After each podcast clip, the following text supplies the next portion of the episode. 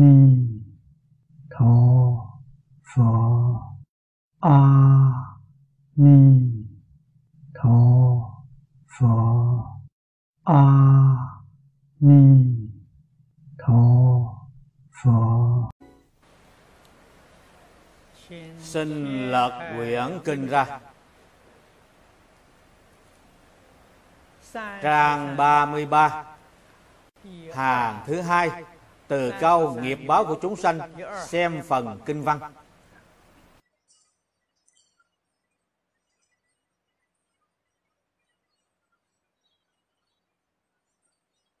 从众生业报这里念起。 chúng sanh nghiệp báo Việc bất khả tư nghị, Chúng sanh thiện căn, Bất khả tư nghị. Chư Phật thánh lực, Chư Phật thế giới, Việc bất khả tư nghị. Một đoạn kinh văn này, Phía trước hai câu đã giảng giải rồi. Chúng ta lại xem tiếp phần kinh văn, chư Phật thánh lực. Chư Phật thế giới. Chúng ta xem hai câu này. Trong kinh nói chư Phật là nói bao gồm mười phương, tất cả chư Phật Như Lai. Thánh lực chú trọng ở chữ thánh này.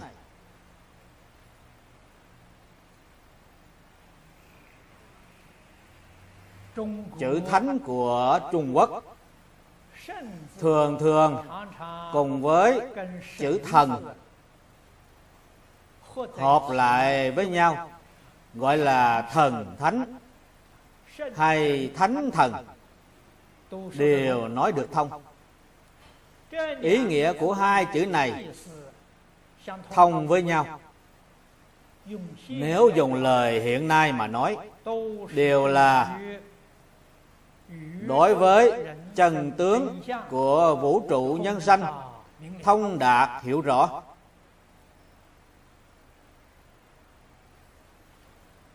Ở trong bổn kinh ở phần trước. Phật đã nói cho chúng ta ba thứ chân thật. Một là khai hóa hiển thị chân thật chi tế. Hai là trụ chân thật huệ trên thực tế, thánh lực này chính là trụ chân thật huệ. Ngài có trí huệ chân thật. Ba là huệ dĩ chân thật chi lợi. Tức là ban lợi ích chân thật cho tất cả chúng sanh. Thì gọi là thánh lực.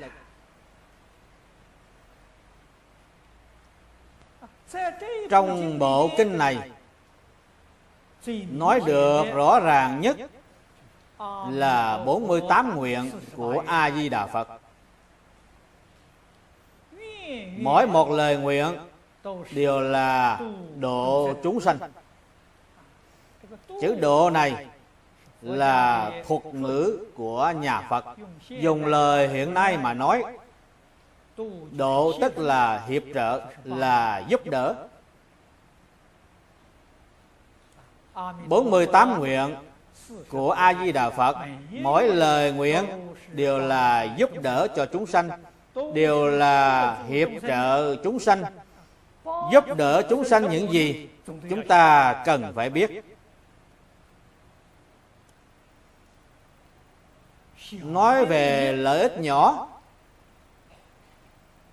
là giúp cho chúng sanh đoạn ác tu thiện, giúp cho chúng sanh không đọa ác đạo. Đây là nói tu học tịnh độ. Mà trong đời này không thể phát nguyện vãng sanh cực lạc thế giới. Có nhiều vị đồng tu họ tu học tịnh độ, không có nguyện lực này. Họ có lợi ích hay không? Họ có lợi ích. Họ không đọa ác đạo. Đời sau, họ được hưởng phước báo nhân thiên. Đây là đối với chúng sanh, có sự giúp đỡ rất lớn lao, thật là không thể nghĩ bàn. Nếu chúng ta phát tâm, cầu sanh tây phương cực lạc thế giới. Thân cận a di đà phật. Như vậy thì công đức đã viên mãn. Được điều lợi ích này mới thật sự không thể nghĩ bàn. Ngài giúp cho chúng ta phá mê, khai ngộ giúp cho chúng ta chuyển phàm thành thánh. Đây là thánh lực của chư phật. Cũng có các vị đồng tu sẽ hỏi, a di đà phật phát nguyện giúp đỡ chúng ta. Chúng ta đọc trong kinh. Hình như không thấy, mười phương chư phật giúp đỡ chúng ta. Tâm quý vị có cái nghi hoặc này là vì quý vị lúc đọc kinh quá sơ ý. Như chúng ta đọc kinh a di đà trong kinh a di đà có một đoạn kinh văn rất dài, nói sáu phương chư phật, tán thán. Mọi người đều rất thuộc đoạn kinh văn sáu phương chư phật tán thán. Sáu phương tức là mười phương.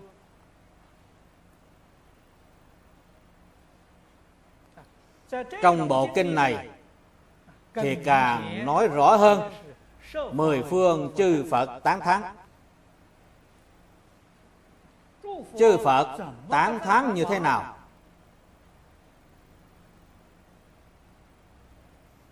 Thì thích ca mâu ni phật đem lời tán thán của chư phật biểu hiện ra cho chúng ta thấy ngài vì tất cả chúng sanh giảng giải di đà tam kinh. Đây chính là tán thán.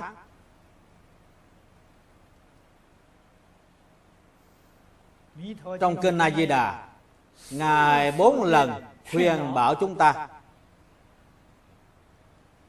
Ngài khuyên chúng ta cầu sanh tây phương tịnh độ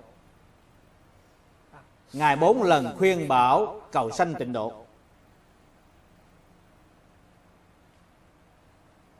Thích ca mâu ni phật khuyên như vậy thì chúng ta có thể hiểu được mười phương ba đời, tất cả chư phật đều khuyên như vậy.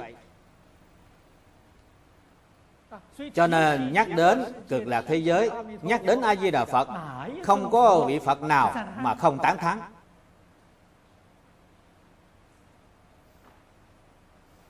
Không có vị phật nào mà không tôn kính.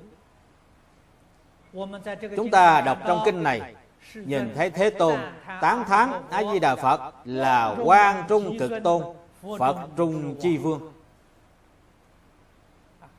Chúng ta nên biết lời tán thán của thế tôn chính là đại biểu cho mười phương ba đời tất cả chư phật tán thán lời nói này không phải là chúng tôi nói, mà là căn cứ trong kinh điển. Đây là sự thật, không phải giả.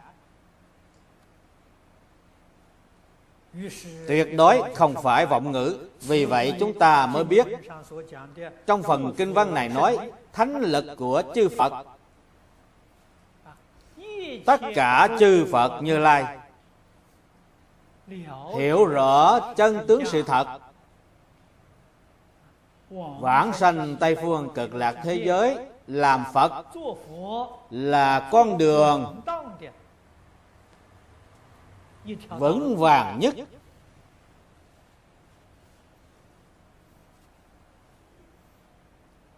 Là con đường đơn giản nhất, là con đường mau chóng nhất vả lại, thành tựu được viên mãn. Đích thật là không thể nghĩ bạc cho nên, tôi giảng bộ kinh này rất nhiều lần.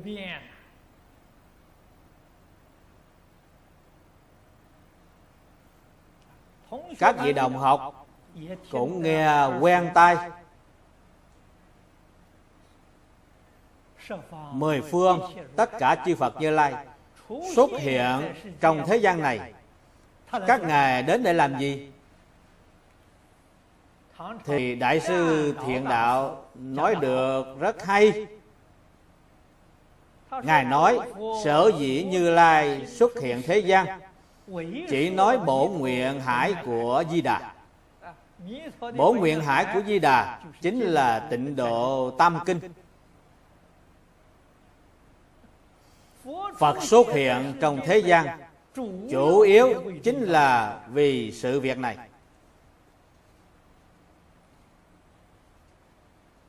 Nếu thiện căn phước đức nhân duyên của chúng sanh không đủ,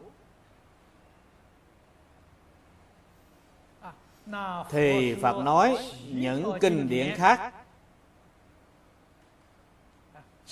để khế hợp căn cơ của chúng sanh. Còn như chúng sanh đầy đủ thiện căn, phước đức nhân duyên, thì phật nhất định giảng tịnh độ tam kinh. Là khuyên quý vị trong đời này thành tựu viên mãn. Đây là bổn hoài, bổn nguyện của tất cả chư phật.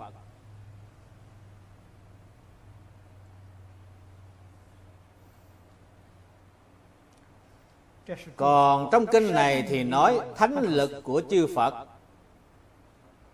Không thể nghĩ bạc kế tiếp là chư phật thế giới diệt bất khả tư nghị.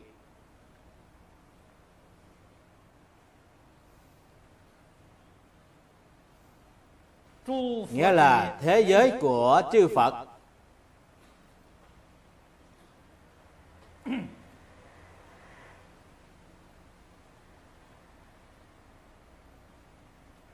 là đạo tràng giáo hóa chúng sanh.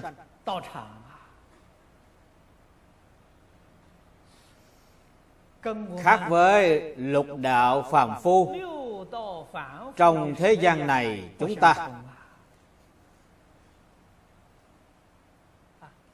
lục đạo phàm phu, trong thế gian này thành hình như thế nào? Là do nghiệp lực của chúng sanh mà thành.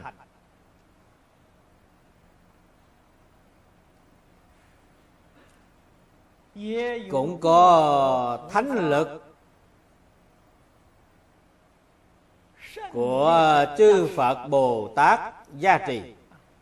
Giả như không có Phật lực gia trì, thì cõi thế giới này sớm đã bị hủy diệt rồi.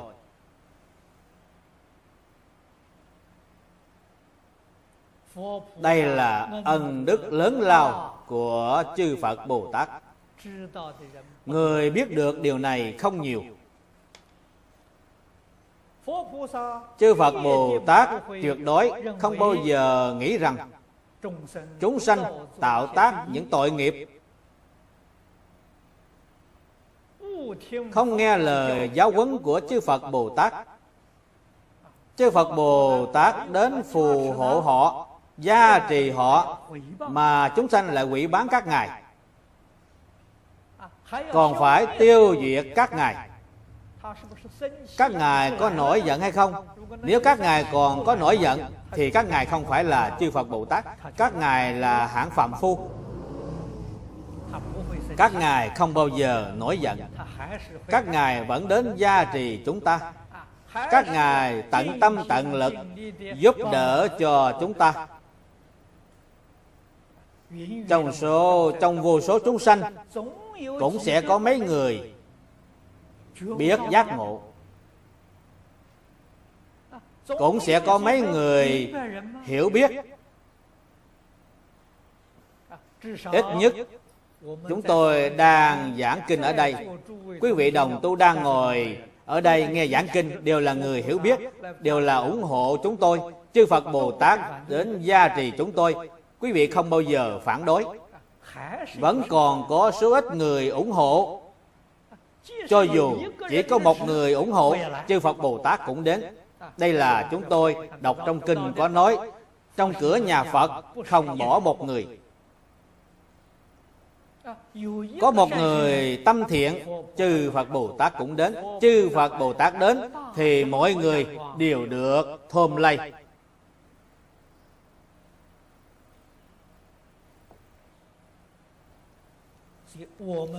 Cho nên chúng ta đã hiểu rõ.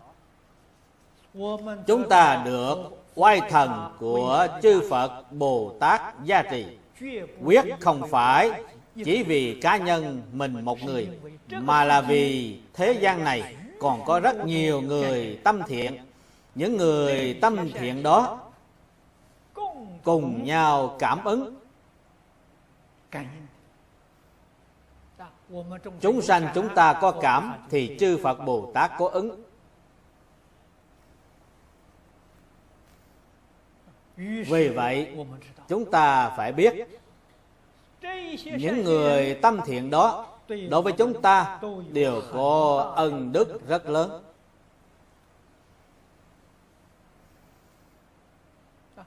Vì sao? Chư phật bồ tát không thể chuyển nghiệp báo của chúng sanh. Phật tại trong kinh thường nói, tâm phật chúng sanh, ba không khác biệt.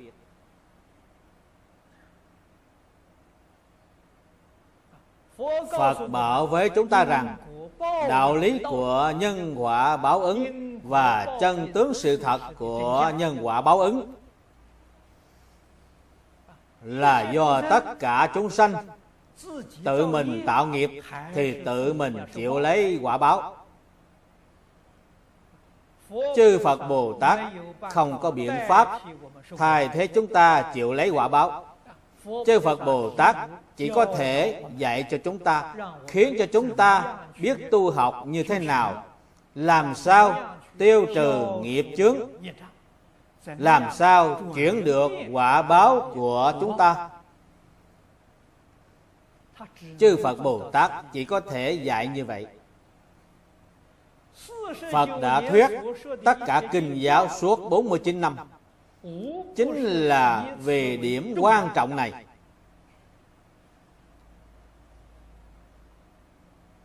Chỉ cần tự chúng ta biết giác ngộ, hiểu rõ Không còn tạo ác nghiệp. Hết lòng nỗ lực thêm Tu thiện nghiệp thì sẽ chuyển được quả báo. Chúng ta làm sao lại biết chuyển? Đó là nhờ chư phật bồ tát chỉ dạy nếu không nhờ có chư phật bồ tát chỉ dạy, thì chúng ta làm sao biết chuyển đây là chư phật bồ tát đối với chúng ta. Có ân đức không thể nghĩ bàn. Chúng ta cũng phải hiểu rõ.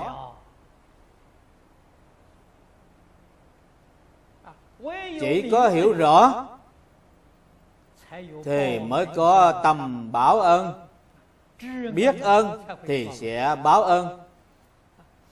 Nếu không hiểu rõ ân đức này, thì ý niệm báo ơn của chúng ta không khởi lên. Phải báo ơn như thế nào? Cho nên phật tại trong kinh thường nhắc nhở chúng ta phải thọ trì đọc tụng vì người diễn nói. Có như vậy mới có thể báo ơn của phật. Có như vậy mới có thể báo ơn nuôi dạy của cha mẹ. Phải báo ơn của quốc gia bảo vệ báo ơn của chúng sanh hỗ trợ.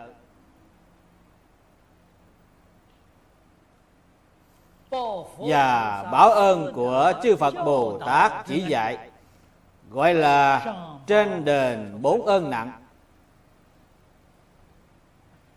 quả nhiên có thể báo ơn. thì nhất định là dưới cứu khổ tam đồ.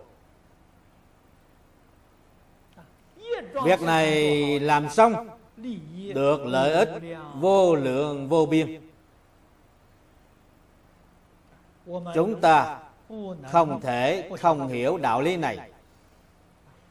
Thế giới của chư phật khác với chúng ta vì sao tất cả chư phật bồ tát khuyên chúng ta đến cực lạc thế giới?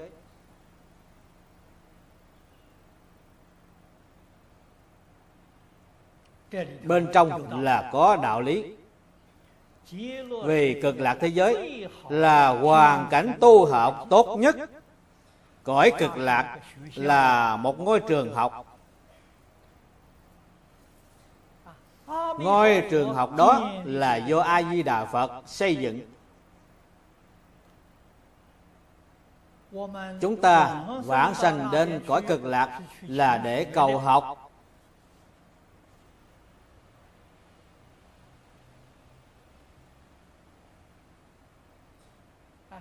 Ở cõi cực lạc, có thể nói chúng ta học tập ngày đêm không có gián đoạn.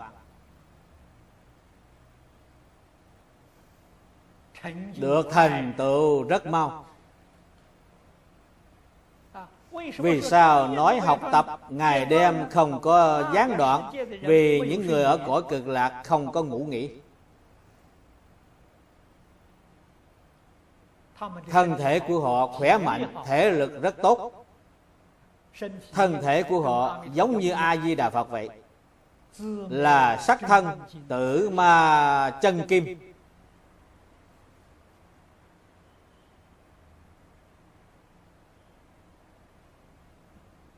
chúng ta đọc đến câu kinh văn này. Rất khó lý giải ý nghĩa của câu này. Tử ma chân kim là ý nghĩa gì? Không lẽ cái thân thể này không phải là nhục thân mà là làm bằng vàng phải không? Cái thân làm bằng vàng, có biết đào ngứa hay không? Có biết cảm giác hay không? Người phạm phu chúng ta phiền phức ở chỗ nào? Chính là nhìn mặt chữ mà đoán nghĩa, cho nên đem ý của phật đều hiểu sai.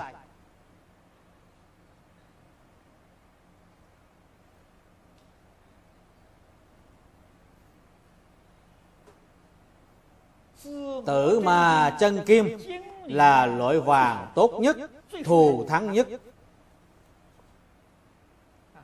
Vì sao vàng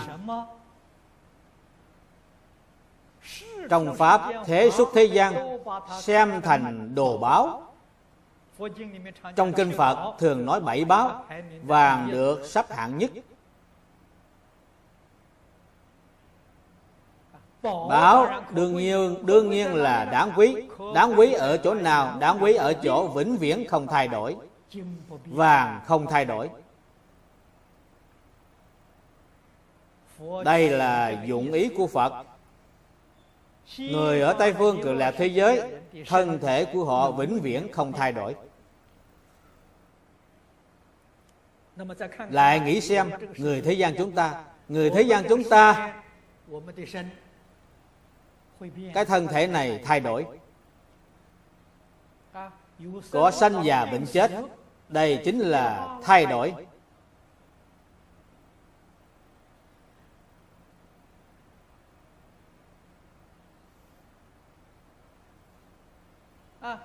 Có lạnh nóng thay đổi.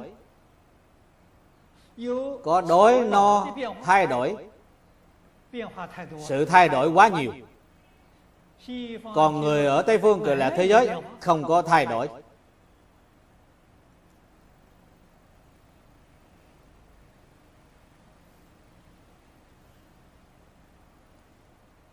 Chẳng những tâm của họ là thường trụ chân tâm, mà thân cũng là thường trụ chân thân. Họ không có sanh già bệnh chết không có từ nhỏ dần dần lớn lên. Không có. Từ nhỏ dần dần lớn lên, đó là có thay đổi. Người ở tây phương cực lạc thế giới đều là liên hoa quá sanh.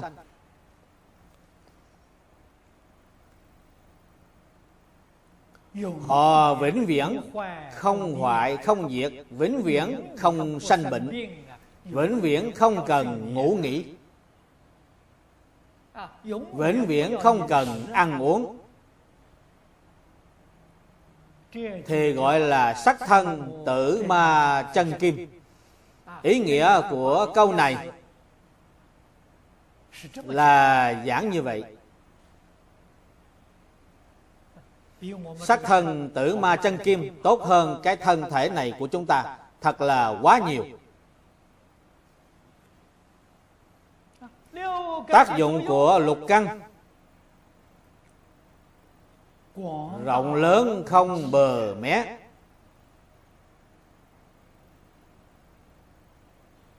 Chúng ta đọc trong kinh này. Nói những người vãng sanh về cực lạc thế giới đều có thiên nhãn nhìn suốt, thiên nhĩ nghe thông, tha tâm trí thông.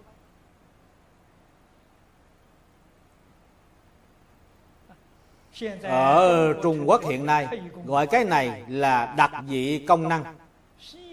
Người ở cực lạc thế giới, ai nấy đều có đặc dị công năng tột bậc. Họ ngồi ở nơi đó không động, mà họ có thể nhìn thấy trạng huống sinh hoạt của chúng sanh trong mười phương thế giới rất rõ ràng. Thấy rõ như lòng bàn tay chúng sanh trong mười phương thế giới, ở đó đang nói chuyện, họ đều có thể nghe được rất rõ ràng. Không những như vậy, mà chúng sanh trong mười phương thế giới, khởi tâm động niệm, họ cũng đều biết rõ. Vì họ có tha tâm thông. Thích ca mâu ni phật, tại trong bổn kinh giới thiệu cõi cực lạc cho chúng ta biết.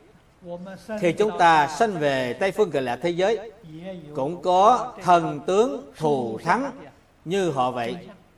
Cũng có đặc dị công năng tột bậc giống như họ vậy. Đích thật là cõi này phương khác, quá khứ vị lai, không gì không biết, không gì không thể chúng ta đi đến tây phương cực lạc thế giới là học bản lãnh. Học trí huệ, học bản lãnh.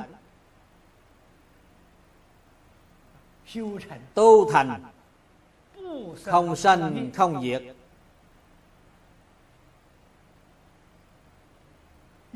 Báo thân được vĩnh hằng. Phật tại trong kinh nói ba thân tức báo thân, Có thị vô chung tức vĩnh viễn tồn tại. Đức năng của chúng ta Tùy theo sự thay đổi của tất cả chúng sanh. Thì như trong phẩm phổ môn có nói,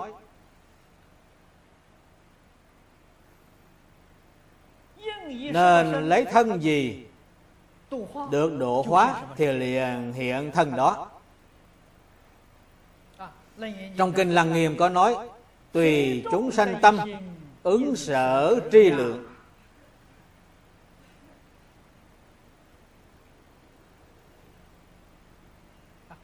Chúng ta đến tây phương cực lạc thế giới để làm gì?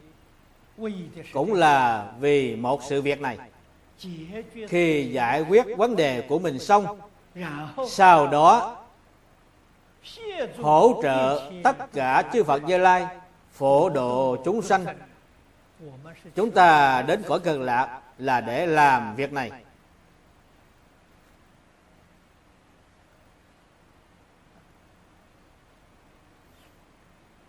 Thế giới của chư Phật chủng chủng không thể nghĩ bàn. Phần sau của bổn kinh có giới thiệu giới thiệu thêm phần trước cũng đã giới thiệu không ít. Y báo trang nghiêm của tây phương cực lạc thế giới. Dùng lời hiện nay mà nói là hoàn cảnh vật chất và hoàn cảnh nhân sự đều đạt đến cứu cánh tốt đẹp, viên mãn không có khiếm khuyết chút nào.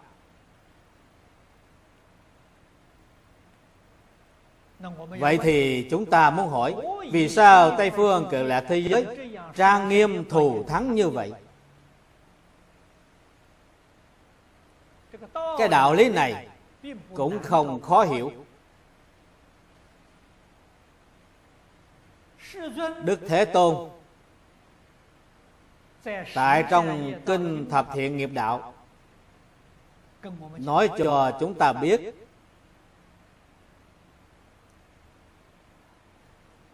a di đà phật và tất cả đại chúng đã vãng sanh. Nhân địa của họ đều là thuần tịnh, thuần thiện.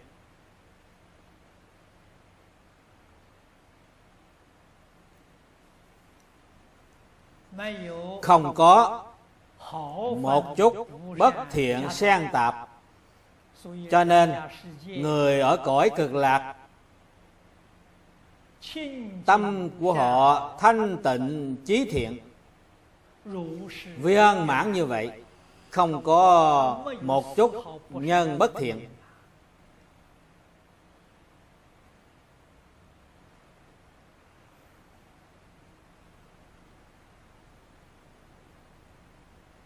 Ý nghĩa của ờ, câu này rất quan trọng. Đặc biệt là đối với những người chúng ta muốn trong đời này cầu sanh về cực lạc thế giới, chúng ta nhất định phải đoạn ác. Đoạn ác phải đoạn đến mức độ nào? Tức là trong tâm không có một chút bất thiện sang tạp. Chúng ta phải lấy mức độ này làm tiêu chuẩn. Có như vậy, niệm phật mới chắc chắn được vãng sanh tây phương cực lạc thế giới. Mới có thể nắm chắc được 10 phần. Quyết định không có hoài nghi.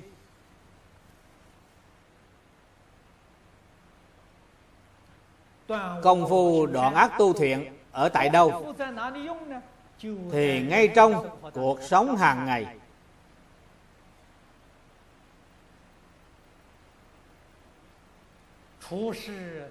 Xử sự đối người tiếp vật. Cách tu như thế nào? Nếu trừ trên mặt sự mà nói, thì là rất phiền phức, vì sự quá nhiều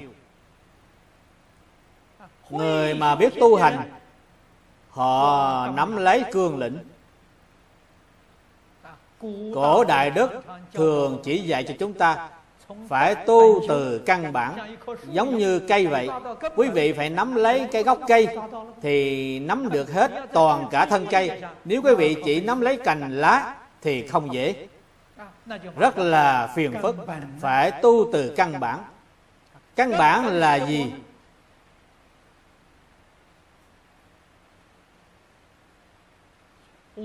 Căn bản chính là lìa vọng tưởng phân biệt chấp trước. Đây mới là thật sự tu căn bản. Tu trong cuộc sống hàng ngày. Không phân biệt, không chấp trước.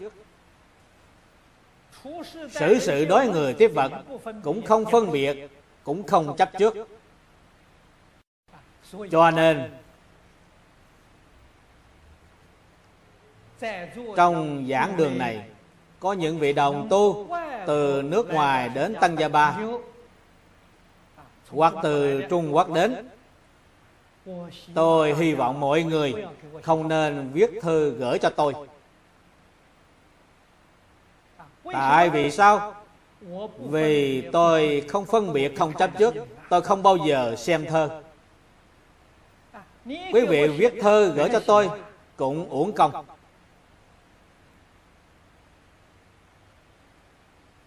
Quý vị cũng không nên gọi điện thoại cho tôi. Lãng phí rất nhiều tiền gọi điện thoại. Tại vì sao? Vì quý vị không tìm được tôi. Không biết tôi ở đâu. Nhưng cũng có lúc vừa gọi điện thoại đến thì tôi nhận nghe.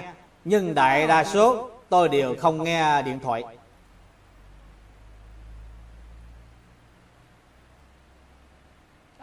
Nếu tôi có chuyện cần, tôi sẽ tìm quý vị. Tôi cũng có một máy điện thoại cầm tay, nhưng tôi không biết số điện thoại. Cho nên tôi có thể gọi cho người khác người khác không thể gọi cho tôi, bởi vì tôi không biết số điện thoại. Và lại, máy điện thoại cầm tay của tôi thường hay đóng lại. Còn máy điện thoại cầm tay của người khác một ngày phải nạp điện một lần. Còn điện thoại của tôi thì một tháng nạp điện một lần. Vì dùng rất ít. Một tuần có lẽ dùng một hai lần.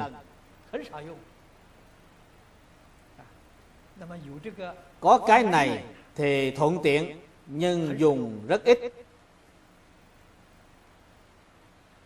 Tôi làm gương cho các đồng học tu tâm thuần tịnh. Không nên bị cảnh giới bên ngoài làm quấy nhiễu. Trong cuộc sống, ăn uống, ngủ nghỉ, tất cả đều tùy duyên. Chúng ta, người ta cho chúng tôi ăn cái gì? Thì ăn cái đó, chúng tôi không có yêu cầu nhất định phải ăn cái này, ăn cái nọ. Không có. Năm xưa thích ca mâu ni phật đi khất thực người ta cúng dường cái gì thì ăn cái đó.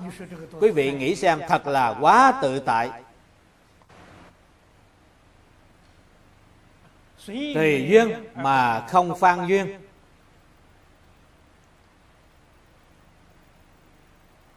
Suốt đời tôi là đi theo con đường này chọn lấy con đường này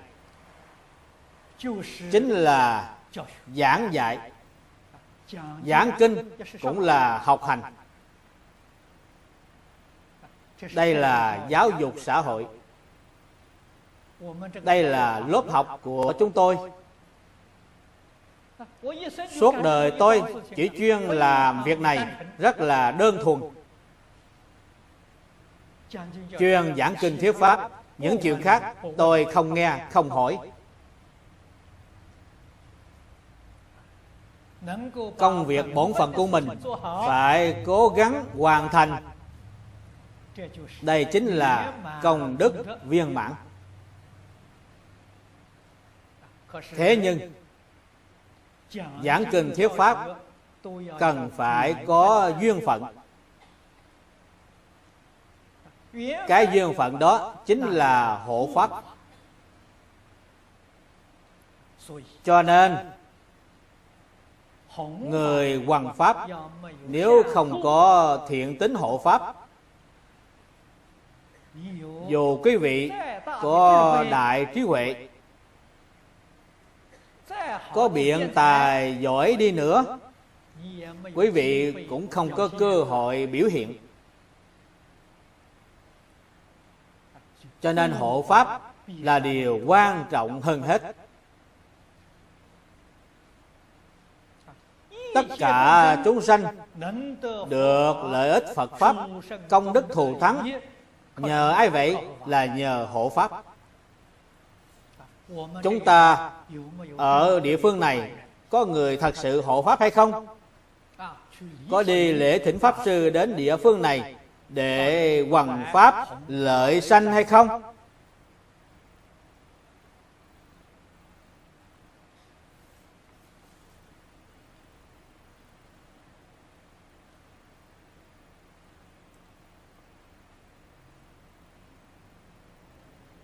Tâm hạnh phải đúng như lý như pháp.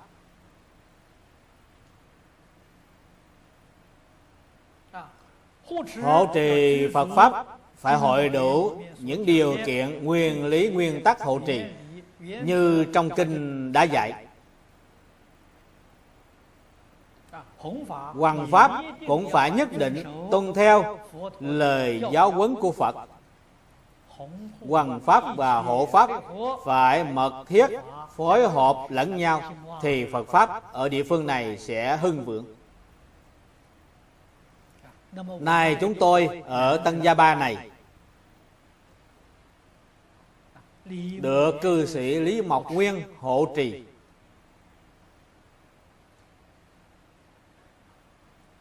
Nếu không có cư sĩ Lý Mộc Nguyên hộ trì, Thì chúng tôi làm gì có duyên phận ở tại đây giảng kinh?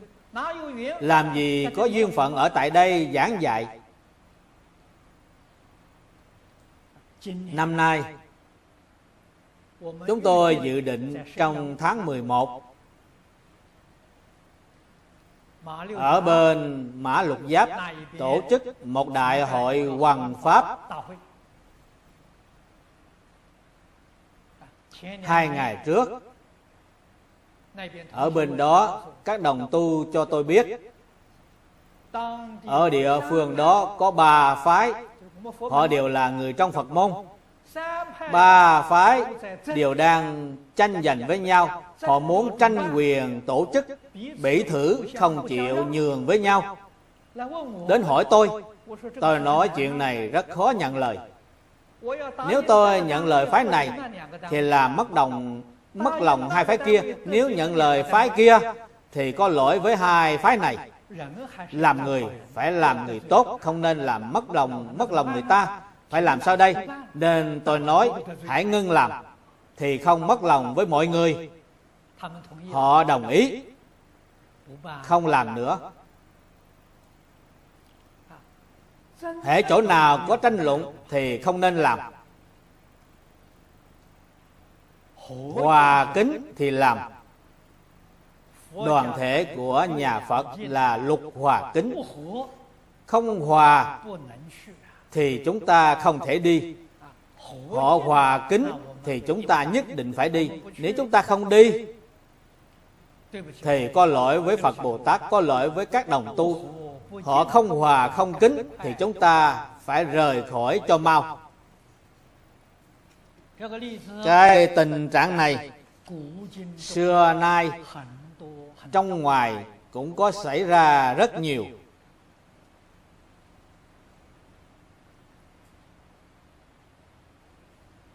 Xưa kia tôi còn ở đài loan. Tại miền trung đài loan có một đạo tràng hình như là ở trên núi mai sơn chùa thiền lâm. Ở trên núi mai sơn huyện gia nghĩa. Ở nơi đó có mấy vị đồng tu họ thỉnh tôi đến đó giảng kinh.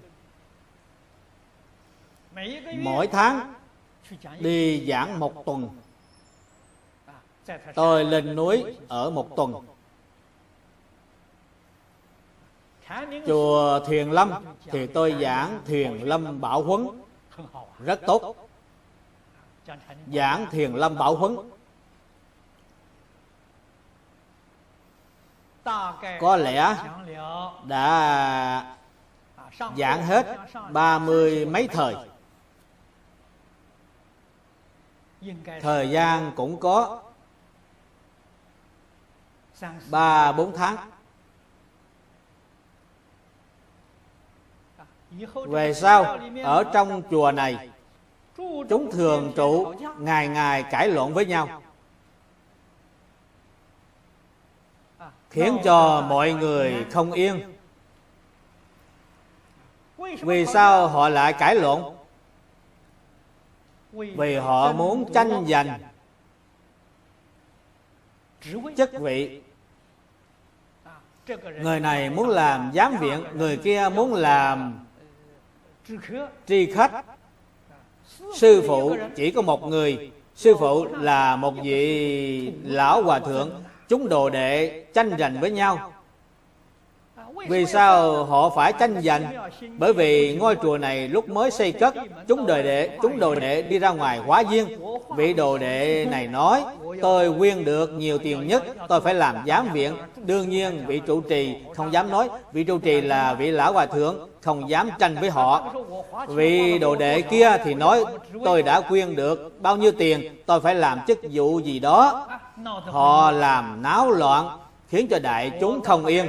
Tôi trở về Đại Trung đem chuyện này trình bày với thầy Lý. Thì thầy Lý nói với tôi không nên đi đến đó nữa. Tôi nói tôi chưa giảng xong. Không sao. Giảng chưa xong cũng không sao. Không nên đi nữa.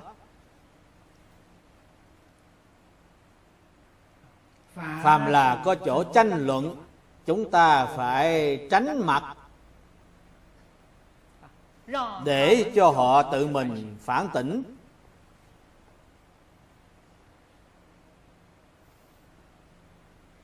Để cho họ tự mình sám hối.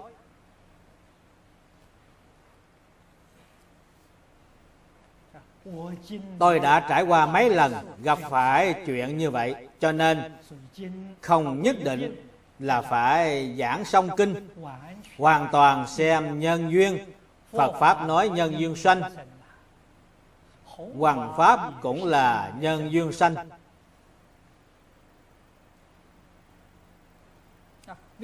Vào năm đầu dân quốc,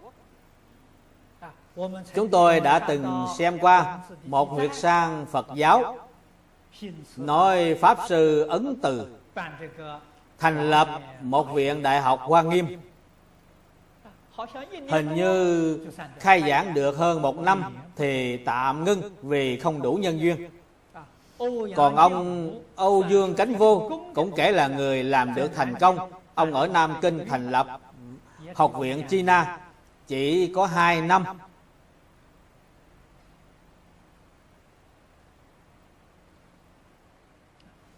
từ chỗ này chúng ta chú tâm mà quan sát mới thật sự hiểu rõ phật tại trong kinh đã nói. Thân người khó được, phật pháp khó nghe.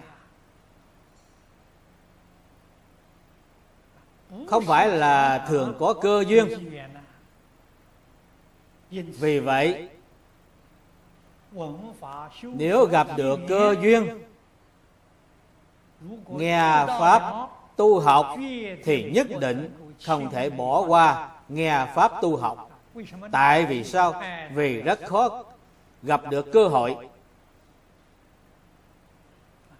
Đời sau có thể gặp được hay không? Ai cũng không dám dự liệu.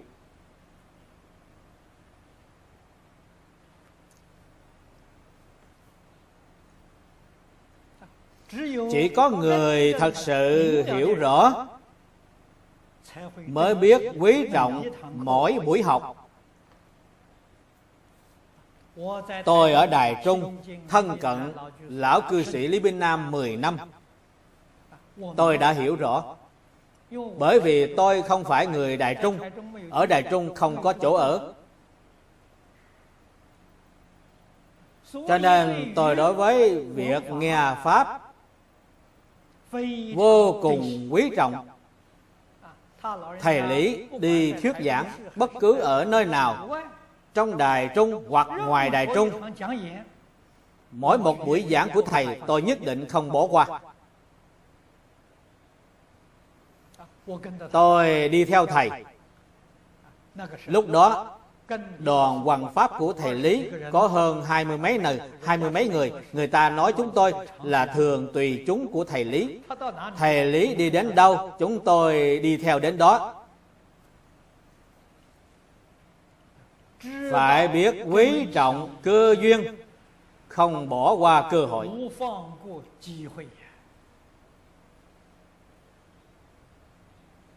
Thế nhưng do vì ngày nay khoa học, kỹ thuật phát triển.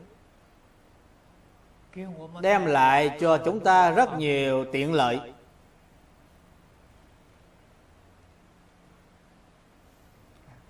Thế nhưng, khoa học, kỹ thuật cũng sẽ tạo thành một ảnh hưởng mặt trái.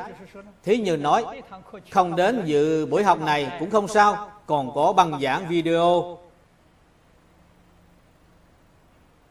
Ta có rất nhiều băng giảng video để trong nhà. Cũng không sao. Hôm nay ta không xem. Ngày mai xem cũng được. Năm nay không nghe.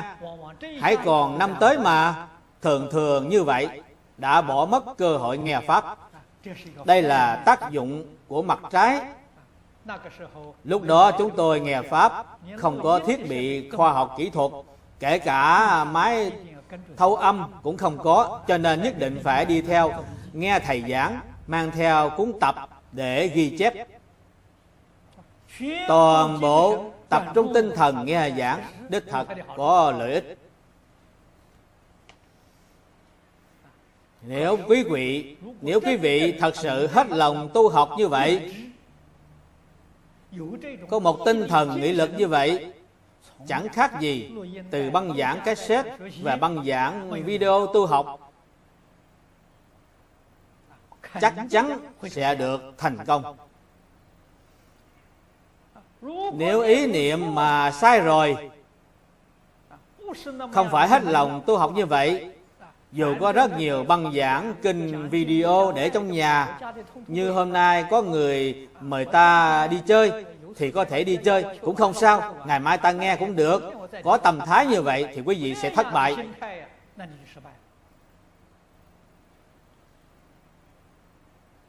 nhất định phải học theo thầy vậy. Không thiếu buổi giảng nào. Mỗi ngày nhất định phải nghe giảng.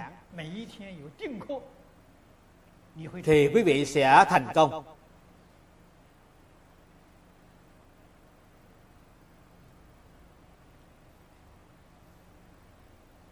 Cho nên hiện nay, học tập trong internet còn thù thắng hơn băng giảng video. Trong internet còn có là có quy định thời gian. Đến lúc nào bắt đầu giảng, lúc đó quý vị nhất định phải đón nghe. Do vì khoa học kỹ thuật tối tân, hiện nay đã trở thành phong trào chương trình giảng dạy từ xa không cần đến trường học, không cần vào lớp học.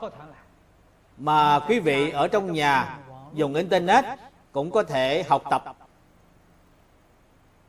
Chương trình giảng dạy từ xa được thực hiện sớm nhất là ở bên úc châu.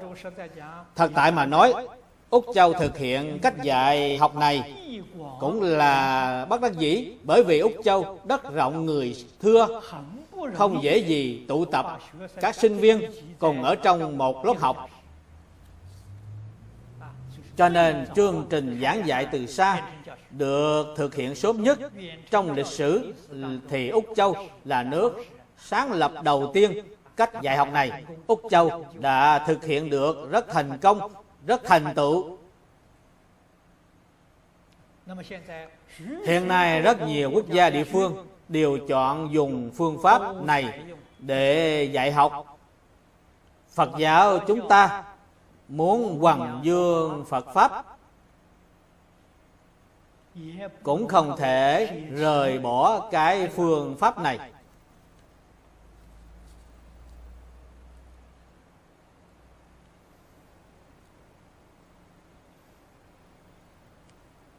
Tháng trước tôi ở hồng kông giảng kinh, nói ở đài loan. Có một đài pháp giới vệ tinh, tức là đài truyền hình của phật giáo. Đại trưởng đại trưởng là pháp sư hải đào, đến hồng kông để gặp tôi pháp sư phát nguyện. Chuyên môn thực hiện về truyền thông. Tôi cũng rất hoan nghỉ và tán thán việc làm này. Pháp sư không xây dựng đạo tràng, chỉ chuyên thực hiện đài phát thanh hoàng dương phật pháp. Pháp sư nói với tôi rằng hiện tại đang đào tạo nhân tài kỹ thuật, truyền thông. Nay ở đài loan đã có mười mấy người. Tôi nói, vậy thì quá tốt rồi. Ở đây chúng tôi có đủ thiết bị, nhưng không có nhân tài. Tôi hy vọng cùng với pháp sư hợp tác, tương lai ở hồng kông, ở tân gia ba, ở úc châu, hy vọng họ hỗ trợ chúng ta về mặt nhân lực. Các đồng tu chúng ta phải phát tâm. Thực hiện công việc sự nghiệp truyền bá có thể đến Đài Loan tham gia lớp đào tạo nhân tài của họ. Ở Tân Gia Ba chúng ta là đào tạo nhân tài giảng kinh hoàng pháp. Ở Đài Loan thì họ đào tạo nhân tài kỹ thuật truyền thông. Chúng ta phải hợp tác với nhau. Cùng nhau đem hiệu quả giảng kinh thiết pháp của chúng ta truyền khắp trên thế giới. Không phải ở trong một giảng đường, cũng không phải ở trong một khu vực. Chúng ta phải có một lý niệm như vậy. Phải nỗ lực hướng về một mục tiêu này đây là chúng ta tự mình, không có đặc dị công năng của chư Phật Bồ Tát chúng ta chỉ có nhờ vào khoa học kỹ thuật.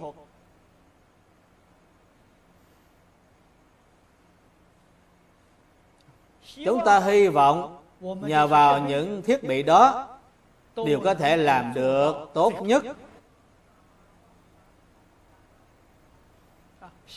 Hy vọng chúng sanh ở nơi xa xôi, họ có thể đón xem, thấy được hình ảnh rõ ràng. Âm thanh không đến nỗi có gián đoạn, phải đạt đến hiệu quả như vậy.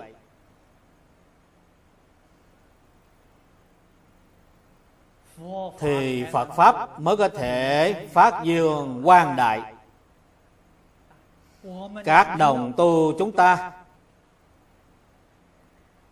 phải thay phật bồ tát làm một việc tốt. Cái gì gọi là việc tốt? Hết lòng đón nghe. Phải đúng giờ đón nghe. Lúc đón nghe nên gọi tất cả bà con, bạn bè, tập hợp ở trước internet hoặc là ở trước máy truyền hình. Internet có thể truyền qua máy truyền hình, đem hình ảnh phóng lớn ra, tự mình ở trong nhà tham gia buổi học. Mỗi ngày không nên gián đoạn học tập được nửa năm, thì tư tưởng của con người có thể chuyển được. Đối với cách nghĩ, cách nhìn của tất cả mọi người, mọi việc, mọi vật, nhất định sẽ có chuyển biến, chuyển ác thành thiện, chuyển mê thành ngộ. Quý vị ở trong nhà, mỗi ngày đúng giờ đón nghe, đây chính là hộ pháp. Mời tất cả đồng tu cùng nhau đến xem. Sau khi xem rồi, mọi người cùng nhau nghiên cứu, thảo luận. Đó chính là hoàng pháp. Sự giảng dạy của phật pháp trong xã hội mới có thể mọc rễ khi có nhiều người học tập, giữa người với người, phải biết tôn kính lẫn nhau, phải biết kính yêu lẫn nhau, phải biết hợp tác lẫn nhau. Thì xã hội an định, thế giới hòa bình. Chúng ta từ trong gia đình bắt đầu làm. Cái công đức này không thể nghĩ bằng.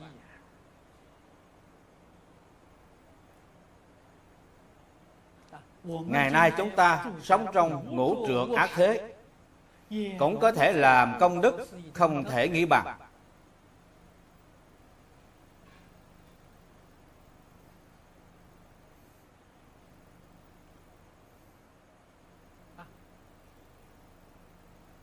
Các đồng tu học giảng kinh. Các đồng học trong lớp bồi huấn. Ở tại đây giảng kinh. Chúng ta phải nhiệt tâm ủng hộ để thành tựu cho họ. Ủng hộ như thế nào? Quý vị đến nghe giảng. Chỉ cần có thì giờ thì đến nghe giảng. Khiến cho những vị pháp sư trẻ tuổi ở trên giảng đài tăng thêm lòng tin. Khi họ thấy người đến nghe giảng không ít, thì tự mình đã có lòng tin. Có lẽ tài giảng cũng khá, cho nên có nhiều người đến ủng hộ. Nếu vừa nhìn thấy chỉ có mấy người đến nghe giảng, thì liền chán nản, lòng tin không còn nữa giảng kinh rất khó. Quý vị thấy, nếu không ai đến nghe, có lẽ ta không có khả năng này. Thường hay sanh tâm thói chuyển. Cho nên, chúng ta phải đến nghe giảng, là giúp cho họ một phần khích lệ, là giúp cho họ một phần lòng tin. Trong tương lai, họ tu học có được thành tựu ở trong thế gian này, hoằng pháp lợi sanh, thì chúng ta có một phần công đức hộ trì.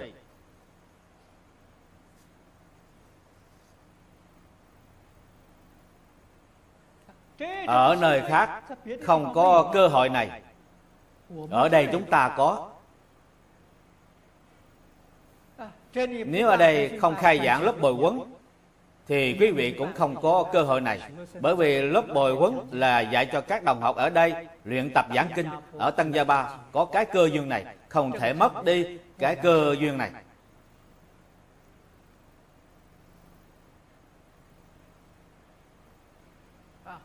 Quý vị đến nghe giảng kinh, có công đức rất lớn.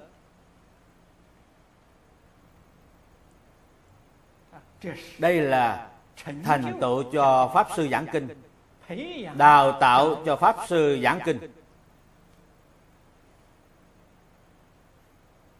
Giúp cho pháp sư có lòng tin giảng kinh, vả lại phải phê bình pháp sư giảng kinh. Quý vị nghe họ giảng sau khi họ giảng xong, có chỗ nào nghi hoặc thì liền hỏi pháp sư. Có thể viết những nghi vấn trên tờ giấy. Giao cho pháp sư. Để cho pháp sư làm tham khảo. Là giúp cho pháp sư cải tiến. Có chỗ nào pháp sư giảng sai thì phải nhắc nhở họ. Như vậy thì sẽ có công đức vô lượng, vô biên. Chúng ta phải đem cõi thế giới này chuyển biến thành tịnh độ của phật. Xin xem đoạn kinh văn kế tiếp. Kỳ quốc chúng sanh, công đức thiện lực, trụ hành nghiệp địa cập phật thần lực, cố năng nhĩ nhĩ. Đây là lời tổng kết. Đoạn này là tổng kết. Kỳ quốc, tức là, cực lạc thế giới của a di đà phật. Chúng ta phải chú ý câu này. Kỳ quốc chúng sanh.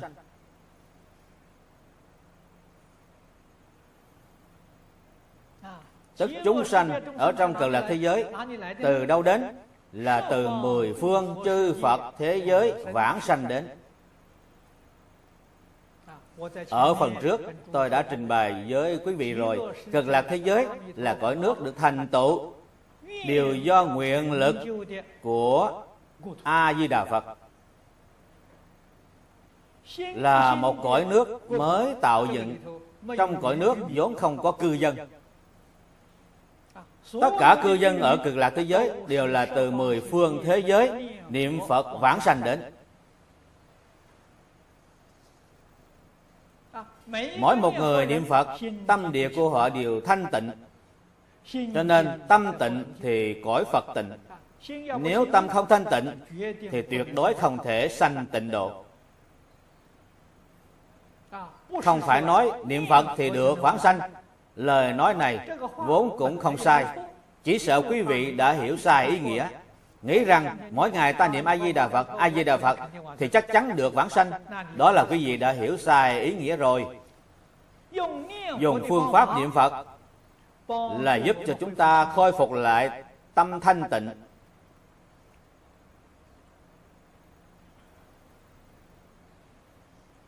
Niệm phật là phương pháp, là thủ đoạn mục đích là tâm thanh tịnh. Chúng ta trong cuộc sống hàng ngày, khi xử sự đối người tiếp vật thể trong tâm vừa khởi lên một ý niệm tham, tức trong tâm không thanh tịnh rồi, thì liền lập tức niệm a di đà phật, dẹp trừ cái ý niệm đó. Hãy vừa khởi tâm sân giận thì tâm không thanh tịnh rồi, liền niệm a di đà phật, dẹp trừ ý niệm sân giận. Một câu ai di đà phật này là phương pháp, là thủ đoạn để dẹp trừ tất cả những ý niệm bất thiện và những ý niệm không thanh tịnh. Thì gọi là niệm phật. Gọi là biết niệm.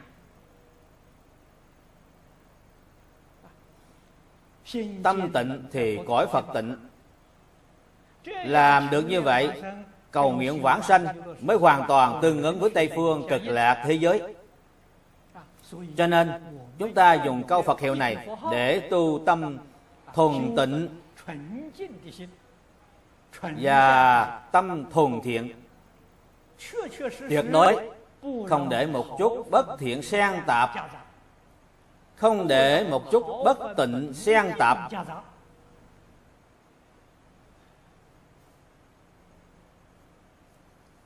Phải biết dùng công phu như vậy. Thì gọi là biết dụng công.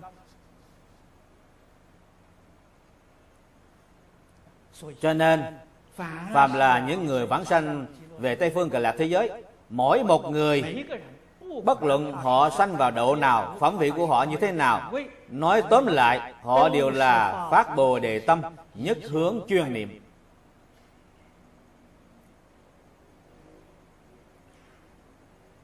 Ý nghĩa trong câu nhất hướng chuyên niệm, nhất định phải hiểu rõ, phải minh bạch. Đây chính là tuyệt đối, không để một chút bất tịnh, bất thiện xen tạp. Công phu phật hiệu của chúng ta đắc lực rồi.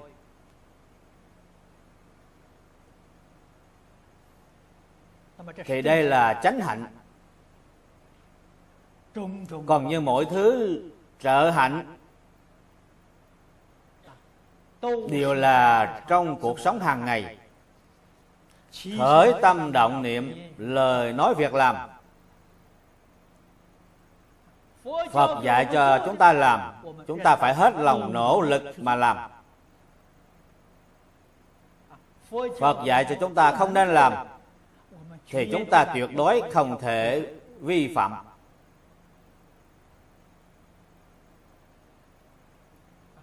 Đệ tử phật, bất luận là tại gia hay xuất gia, đều nên biết nhất định phải tu. thuần tịnh thuần thiện. thuần tịnh không có ô nhiễm. thuần thiện không có ác niệm. ác niệm không có thì làm gì có hành vi ác. phải làm được thân tâm hoàn toàn trong suốt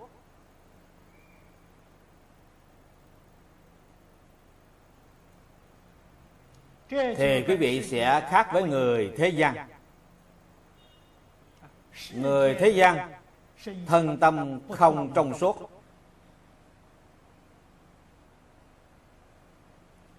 Đó là cái gì? Là tâm luân hồi. Thân luân hồi, tạo nghiệp luân hồi.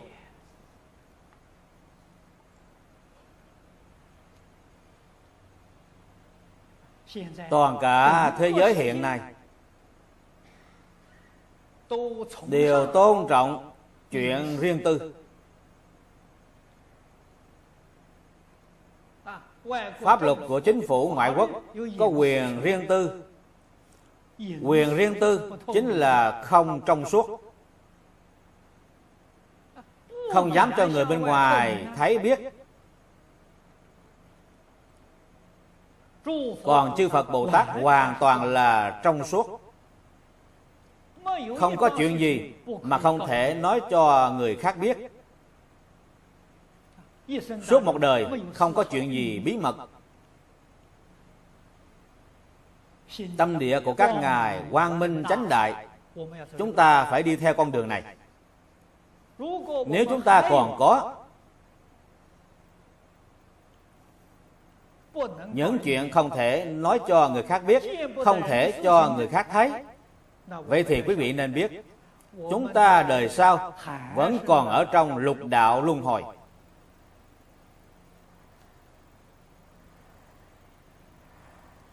Người không học phật thì họ không biết, còn người học phật nhất định phải hiểu biết, chúng ta còn dám tạo lục đạo luân hồi hay không?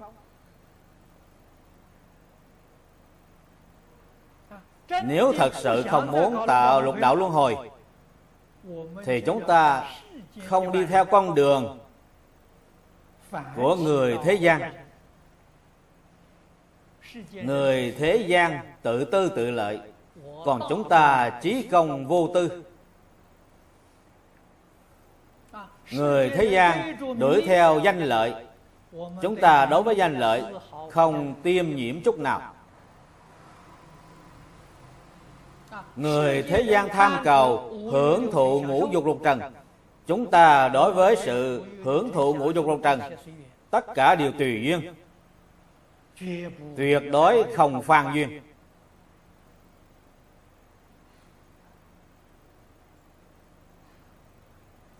Người thế gian có tham sân si mạng, chúng ta nhất định không tham, không sân, không si. Đối với mọi người, mọi việc phải khiêm nhường, cùng kính. Cách làm của chúng ta chúng ta có thể làm được như vậy. Xin thưa với quý vị, đây chính là giáo hóa chúng sanh, là thân giáo. Hiện thần thiết pháp. Năm xưa thích ca mâu ni phật còn tại thế.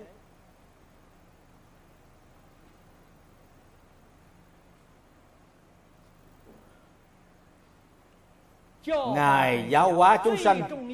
Thủ đoạn quan trọng nhất là thân giáo. Tự mình nêu gương. Ngài làm không được. Ngài tuyệt đối không nói. Ngài đã nói những gì, điều là điều là ngài đã làm được.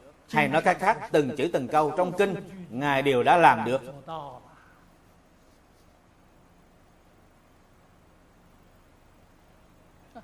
Ngày nay chúng ta ở tại đây tu học. Điều quan trọng nhất, đương nhiên, là phải hiểu rõ ý nghĩa chính xác của kinh văn. Đây là điều quan trọng nhất. Sau khi hiểu rõ, thì phải hết lòng mà thực hành.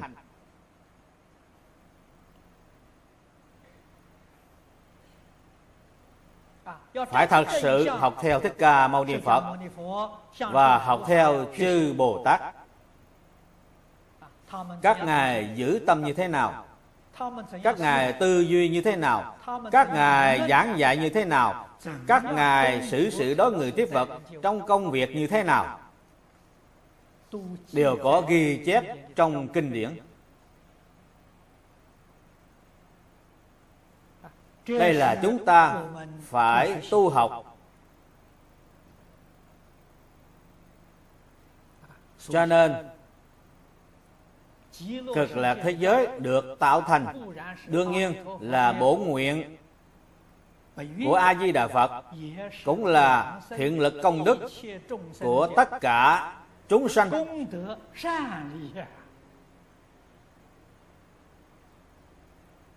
Thiện lực công đức này chính là noi theo a di đà phật học tập. Có thể nói lại theo bộ kinh này tu học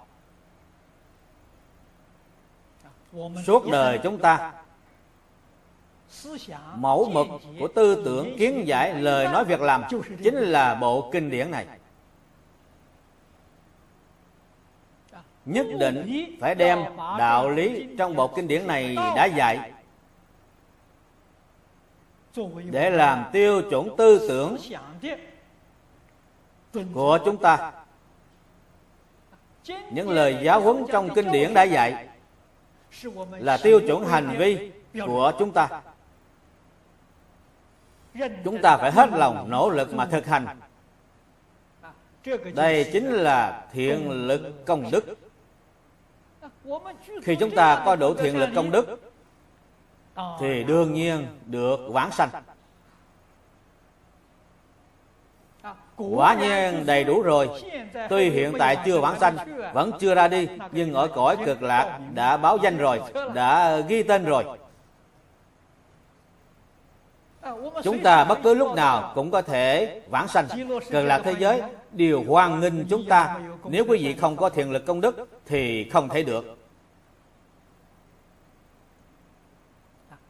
Kế tiếp là trụ hành nghiệp địa.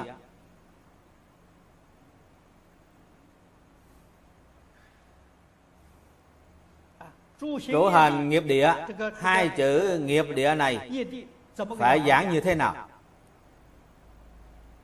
Địa là địa của hành nghiệp.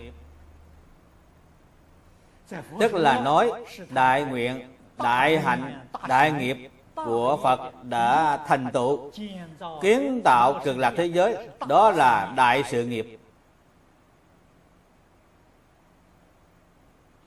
Là đại nguyện, đại hạnh, đại nghiệp của di đà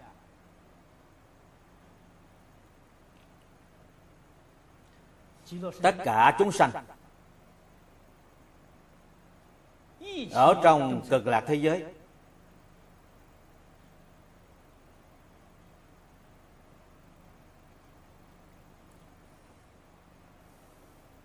đều có vô lượng thiện lực công đức tương ứng với nguyện lực. Thiện lực.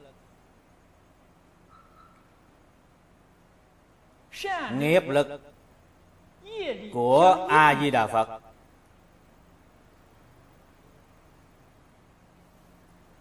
Cho nên tất cả chúng sanh mới có thể an trụ trong địa thành tựu tức an trụ trong đại nguyện đại hạnh đại nghiệp của di đà địa ở đây chính là cực lạc thế giới. Cho nên nói trụ hành nghiệp địa. Hành nghiệp địa chính là a di đà phật kiến tạo cực lạc thế giới.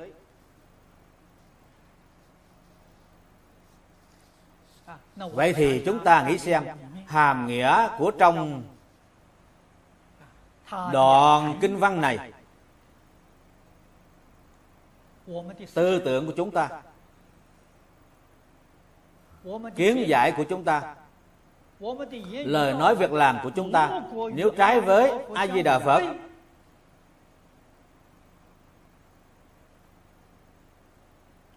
thì quý vị làm sao được vãng sanh? Đại nguyện, đại hạnh, đại nghiệp của a di đà phật ở tại đâu? Đều ở trong bộ kinh điển này.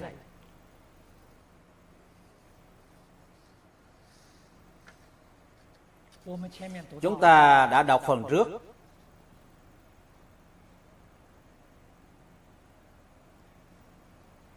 Nhất định phải hết lòng thật sự mà làm. Cơ duyên rất hiếm có. Trong bài kệ khai kinh nói được không quá đáng chút nào.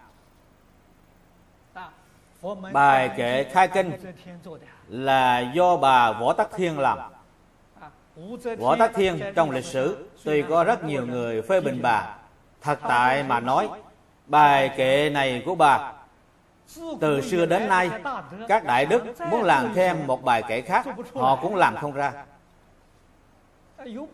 Cũng có nhiều người đã làm bài kể khai kinh nhưng không sánh bằng bài kể của bà, vẫn phải dùng bài kể của bà. Không thể nói bà không có trí huệ lai lịch của bà như thế nào? Chúng tôi thì không biết. Nhưng bà nhất định không phải là người tầm thường.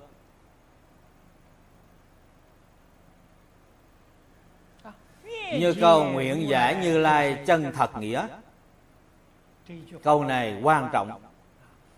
Bá thiên vạn kiếp nan tao ngộ. Không nên nghĩ rằng rất dễ dàng gặp được phật pháp có cái ý niệm này là sai lầm. Vô cùng vô cùng không dễ gì gặp được phật pháp.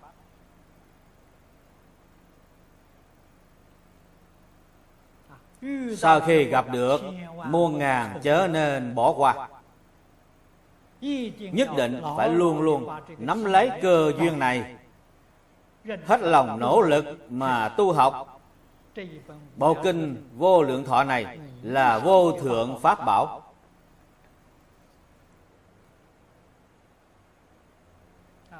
Có mấy ai biết trân quý bộ kinh điển này? Lại xem nó như là một cuốn sách thông thường. Tuy có niệm phật, tuy có học tập, chỉ là kết pháp duyên với cực lạc thế giới a di đà phật mà thôi. Trong đời này, muốn được bản sanh tây phương cực lạc thế giới thì rất khó nói. Không dễ đâu. Thật sự phải xem bộ kinh này là bảo vật quý giá nhất. Thời thời khắc khắc không rời có thì giờ thì lật xem hay đọc tụng. cho nên chúng tôi chúng tôi cũng có cho in bộ kinh này thành rất nhiều cuốn nhỏ để tiện lợi cho mọi người mang theo. Có thể bỏ trong túi có thể bỏ trong bóp. Mang theo trong người. Có thì giờ thì mở ra đọc tụng. Lúc đọc tụng thì liền nghĩ đến phật dạy câu này. Ta có làm được hay chưa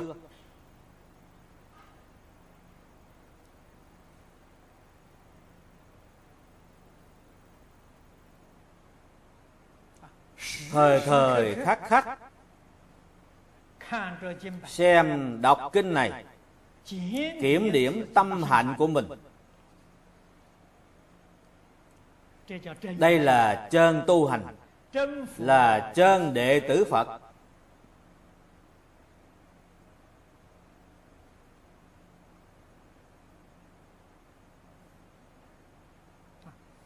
Khi đọc thuộc kinh rồi tuy đã đọc rất thuộc nhưng không thể rời khỏi mỗi ngày ít nhất phải ôn tập lại một lần khi đã đọc thuộc kinh thì dễ tu hành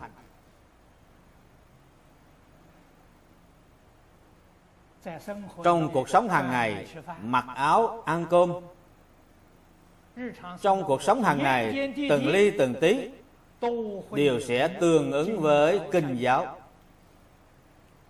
cho nên quý vị mới sanh tâm hoan hỷ mới có pháp hỷ sung mãn hoan hỷ từ đâu mà có khi khởi tâm động niệm lời nói việc làm từng ly từng tí đều tương ứng với lời giáo huấn của phật đây gọi là hoan hỷ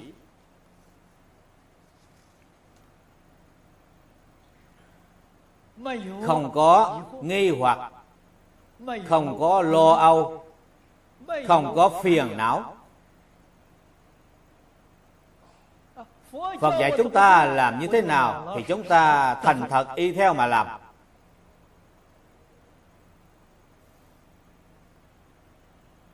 Làm được thời gian lâu rồi thì tâm của quý vị sẽ định tâm như thế nào? Không khởi phiền não không sanh vọng niệm. Nay chúng ta nói hoàn hoàn toàn không sanh thì khó ít đi. Vọng niệm ít đi. Thì trí huệ tăng trưởng. Trí huệ đã tăng trưởng thì cuộc sống của chúng ta rất tự nhiên được tự tại được viên dung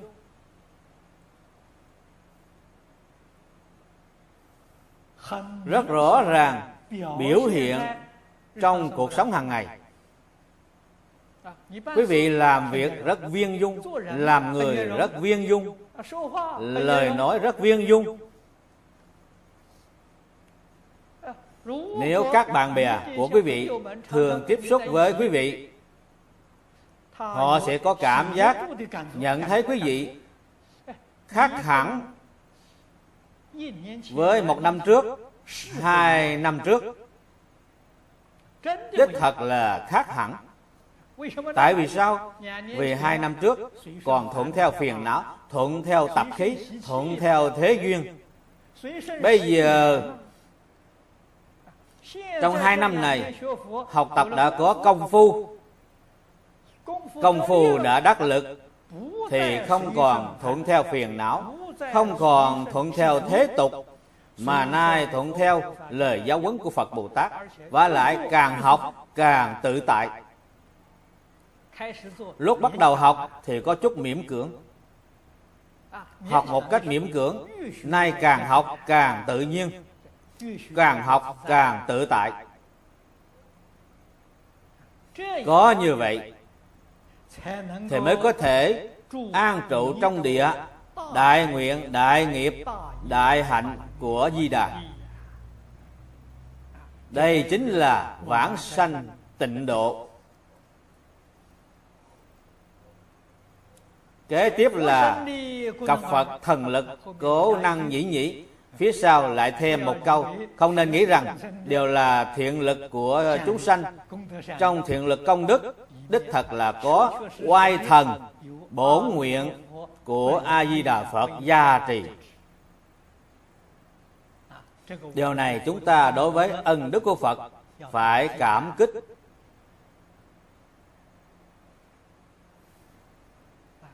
Những người vãng sanh đó là được vãng sanh như vậy.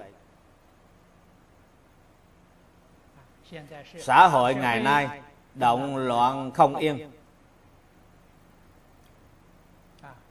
Trong xã hội có rất nhiều chứng bệnh.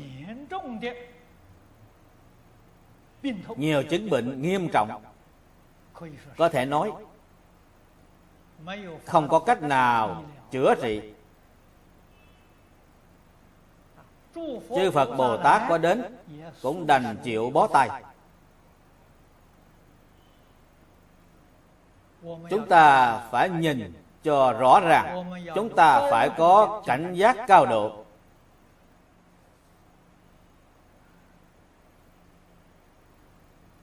Điều quan trọng nhất, trước tiên tự độ mình. Thì tự chúng ta mới có thể tránh khỏi tai nạn.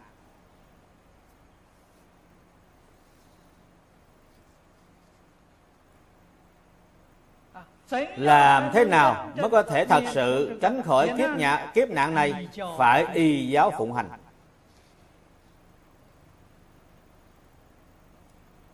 Tịnh tông thật là thù thắng. Điều này không phải giả. Chỉ sợ quý vị không thật sự làm. Chúng tôi đọc trong tịnh độ thánh hiền lục và vãng sanh truyện đã xem thấy. Chúng tôi đã làm một cuộc thống kê, khái lược. Người tu học tịnh độ phải mất bao nhiêu thời gian mới được thành tựu? Có khoảng phân nửa số người từ 3 năm đến 5 năm thì họ thành công vậy thì hiện tại chúng ta có người đã có tu mấy chục năm mà không được thành công là nguyên nhân gì? Vì không thật sự tu. Như tôi khi nãy đã có nói phương pháp đó. Nếu quý vị quả nhiên thật sự tu, từ 3 năm đến 5 năm, nhất định được thành tựu.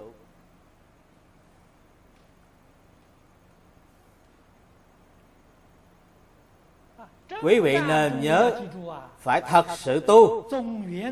Tổng nguyên tắc là dạy tâm hạnh của chúng ta phải thuần tịnh, thuần thiện, không để cho một chút bất thiện, bất tịnh xen tạp thì quý vị mới có thể thành tựu. Vậy thì phải dùng phương pháp gì để đạt đến mục tiêu này? Chính là niệm phật.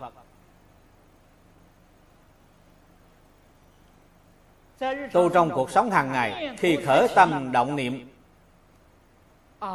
liền niệm a di đà phật, đem nó trừ đi.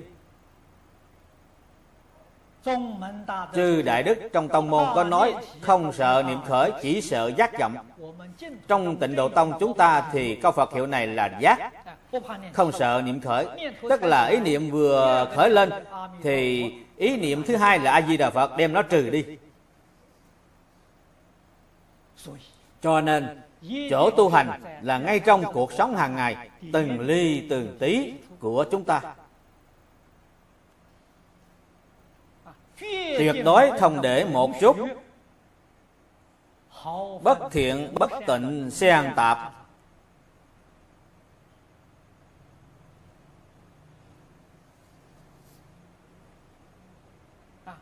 Lúc ăn cơm không thể quên.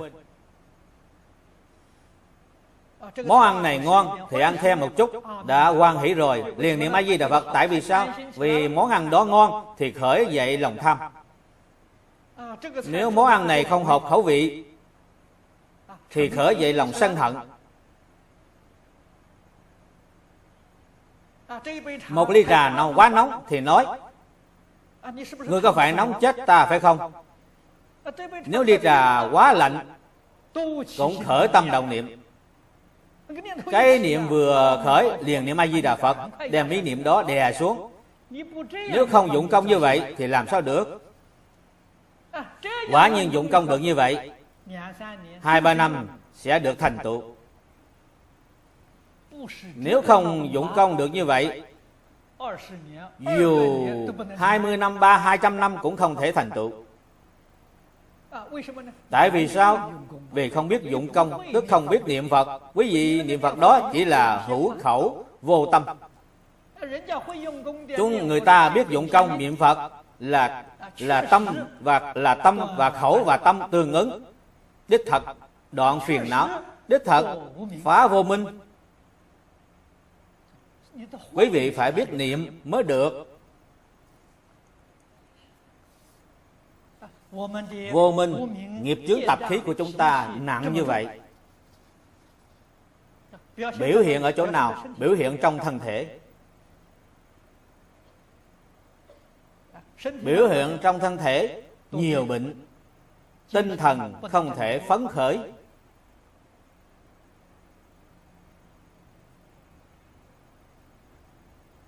Nhất là trong thân có mùi vị rất khó ngửi đây là nghiệp chướng.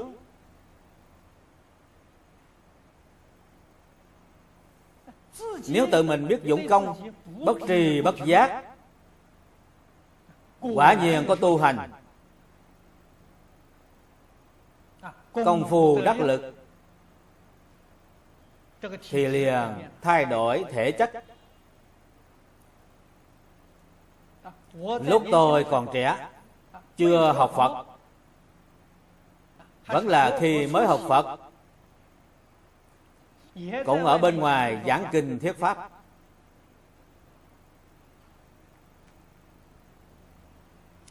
Có một vị lão đồng tu, người phước châu. Tuổi tác rất lớn, Lúc đó ông khoảng chừng 70 tuổi. Còn tôi mới ba mươi mấy tuổi, Vẫn chưa tới 40 tuổi. Lúc tôi được thế độ xuất gia, Ông cũng nhìn thấy.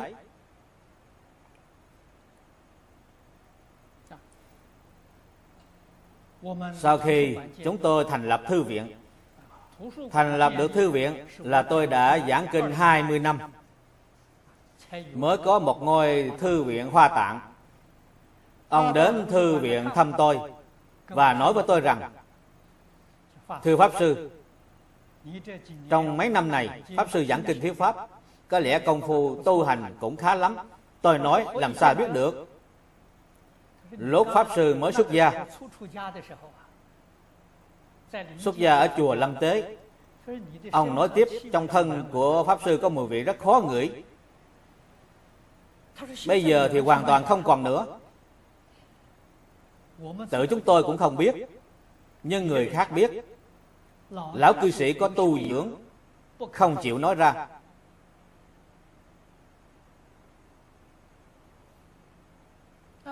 Đến khi chúng ta thật sự đã sửa lỗi, Tự mình không biết lúc nào đã sửa lỗi, Thì họ mới nói cho chúng ta biết. Tại trong Phật Pháp thì gọi là hiệu ứng, Là hiệu quả. Đích thật, đã thay đổi tướng mạo. Thay đổi thể chất.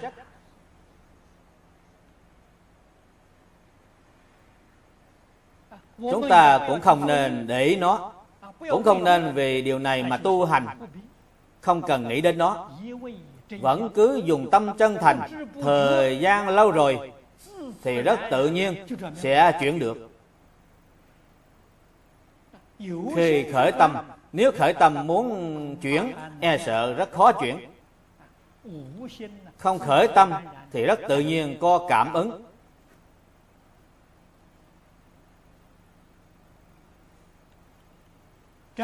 Thật sự phát tâm. Hai câu này dạy rất hay.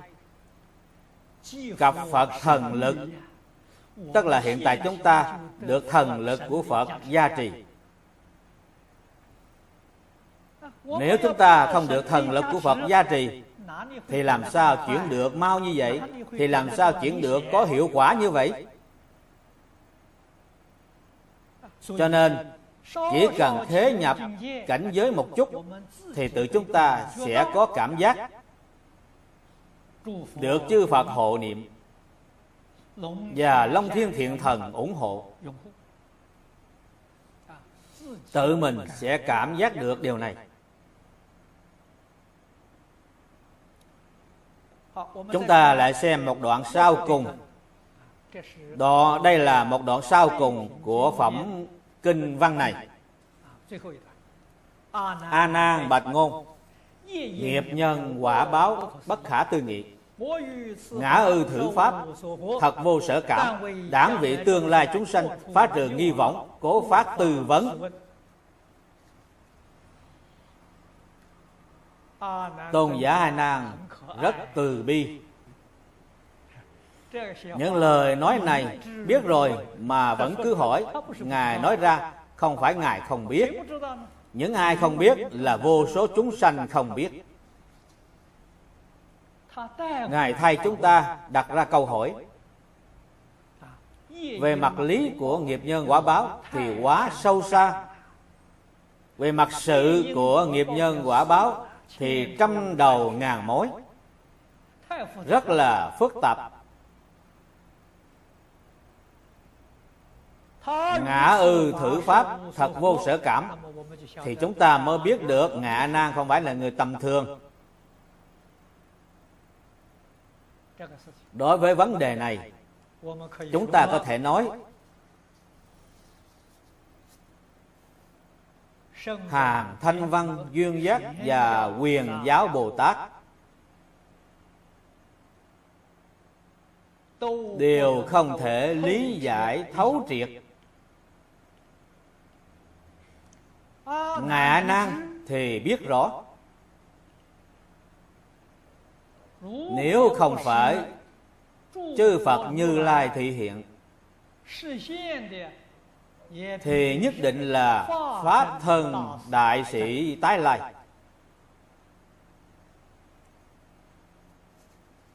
Chắc chắn là như vậy. Pháp thân đại sĩ phá một phẩm vô minh chứng một phần pháp thân. Họ đối với vấn đề này rất rõ ràng, rất minh bạch. Nếu người chưa phá vô minh thì không có cách nào hiểu được trong thập pháp giới, chúng ta chỉ nói tứ thánh pháp giới, tức thanh văn duyên giác bồ tát và phật. Phật của trong thập pháp giới cũng chưa phá vô minh, chưa chứng pháp thân. Họ đối với vấn đề này, hiểu biết, không thấu triệt, không triệt để.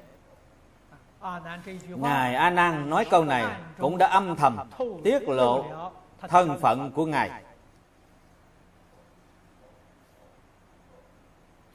Ngài lại vì chúng ta nói đáng vị tương lai chúng sanh phá trừ nghi võng. Hiện tại có thể nói chúng sanh trên toàn thế giới.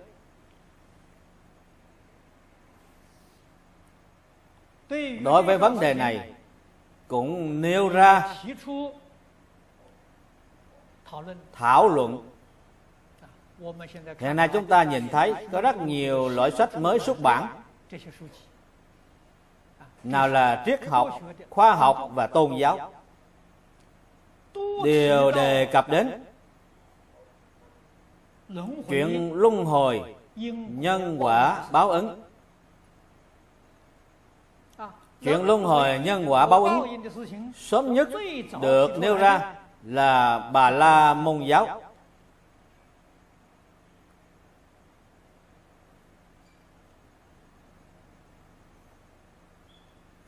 Về sau là ấn độ giáo và phật giáo. Đều có nói rất nhiều. chúng ta hãy xem những tôn giáo khác như do thái giáo cơ đốc giáo thiên chúa giáo hồi giáo. Ở tân gia ba chúng ta còn có bái hỏa giáo và đạo giáo hình như mỗi một tôn giáo trên toàn thế giới,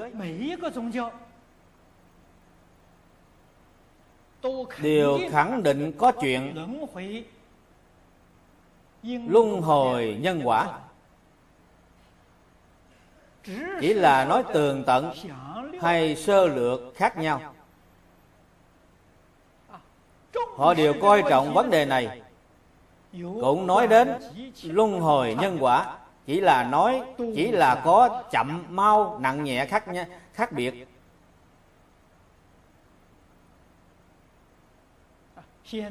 Hiện nay khoa học kỹ thuật phát triển công thương nghiệp cũng phát triển. Cuộc sống vật chất của con người đã dồi dào, nhưng cuộc sống tinh thần thì trống không.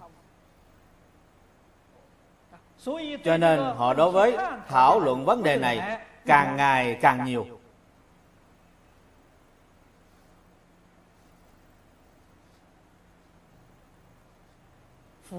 Phật chỉ dạy chúng ta không những thảo luận vấn đề này mà chúng ta còn phải chứng minh ra từ chỗ nào để chứng minh? Từ thiền định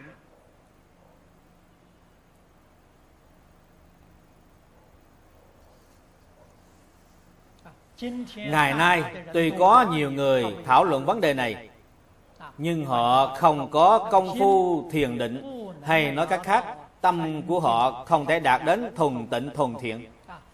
Thuần tịnh thuần thiện chính là thiền định.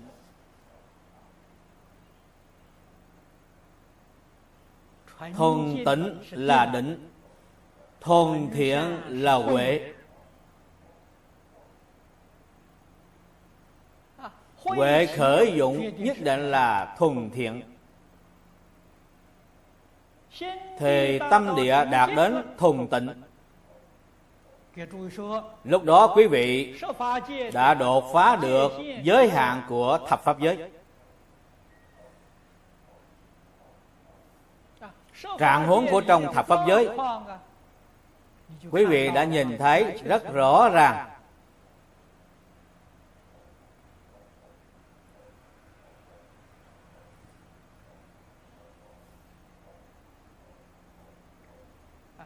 Người thế gian thường nói ma. Rốt cuộc có ma hay không? Người thế gian chúng ta đối với chuyện này Nửa tin nửa ngờ. Không thể khẳng định. Có mấy vị đồng học, tu học chúng ta Họ khẳng định là có ma. Tại vì sao? Vì họ đã nhìn thấy. Họ thường hay nhìn thấy ma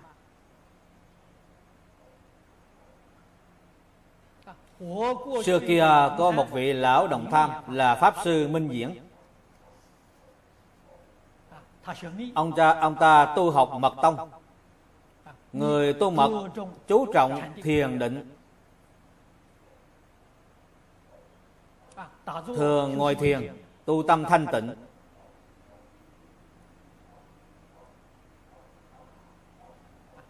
Ông ta đã tu học khoảng được 3 năm. Ông ta có thể nhìn thấy ma. Ông ta đến nói với tôi rằng ông ta đối với hoàng pháp lợi sanh rất coi trọng. ông ta thấy tôi giảng kinh cực khổ như vậy. ông ta nói ông ta không học giảng kinh tôi nói, vậy ông ông muốn học cái gì? Ông ta nói, tôi muốn học thần thông. Dùng thần thông vừa biến hiện thì mọi người liền tin tưởng.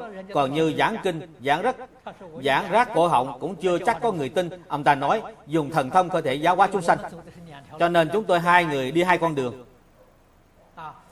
Tôi theo lão cư sĩ lý binh nam học giáo. Ông ta theo thượng sư âu dương quang. Âu dương quang học mật. Quả nhiên tu mật được 3 năm. Ông ta nói với tôi rằng Tuyệt đối không phải vọng ngữ. Ông ta nói mỗi ngày buổi chiều Khoảng 5 giờ mặt trời vẫn chưa lặn. Lúc trời gần tối Đã có ma đi trên đường rồi. Người và ma đi xen lẫn với nhau. Rất ít đó là sáng sớm của ma, cũng như sáng sớm của người thức dậy rất ít. Còn sáng sớm của ma đã có vài con ma đi trên đường rồi. Đến 9 giờ 9 giờ 10 giờ tối, thì trên đường, thì trên đường phố đều là ma, rất náo nhiệt. Ông ta là bạn tốt của tôi. Tuyệt đối, ông không nói láo. Con người ông ta rất thành rất thành thật, trì giới, rất nghiêm, tuyệt đối không nói láo. Ông ta lúc ban thờ, lúc ban đầu nhìn thấy ma thì rất sợ. Về sau thấy lâu rồi? Giả lại mỗi ngày cũng nhìn thấy. Cho nên không còn sợ nữa. Ông ta và ma qua lại với nhau, cũng nói chuyện với nhau. Ông ta đến nói với tôi chuyện này, thì tôi nói, ông học thần thông chưa thành, mà nay đã học thành ma thông.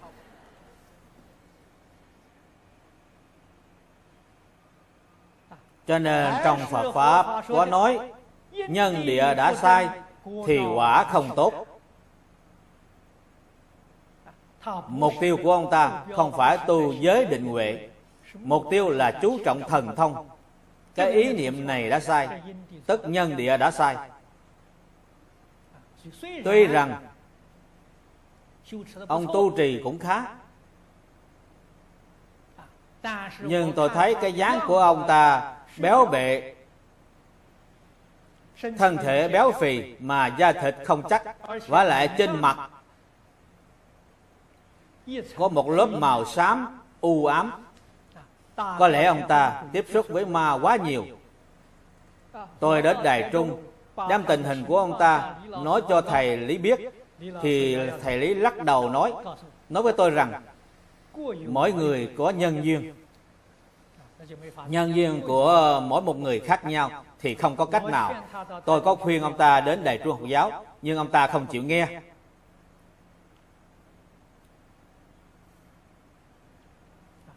ông và tôi cùng một năm sanh vận mạng cũng giống nhau năm 45 tuổi ông đã đi vãng sanh Lúc đó có nhiều người xem tướng bói mạng nói chúng tôi ba người, cả ba đều cùng năm sanh.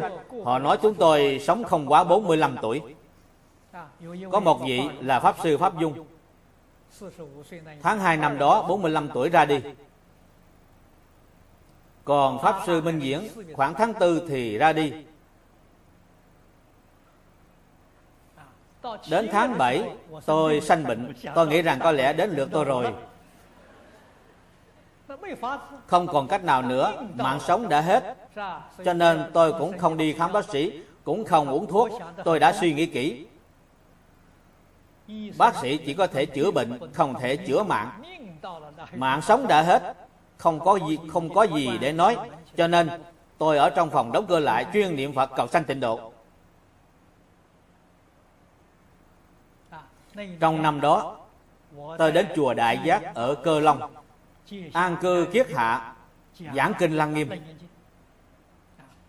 Tôi giảng kinh Lăng Nghiêm Giảng được ba quyển. Thì sanh bệnh. Trở về phòng đóng cửa lại niệm Phật. Đã niệm hết một tháng Thì hết bệnh Cũng không chết. Tôi không có cầu trường thọ. Không muốn trường thọ. Đã niệm hết một tháng thì hết bệnh.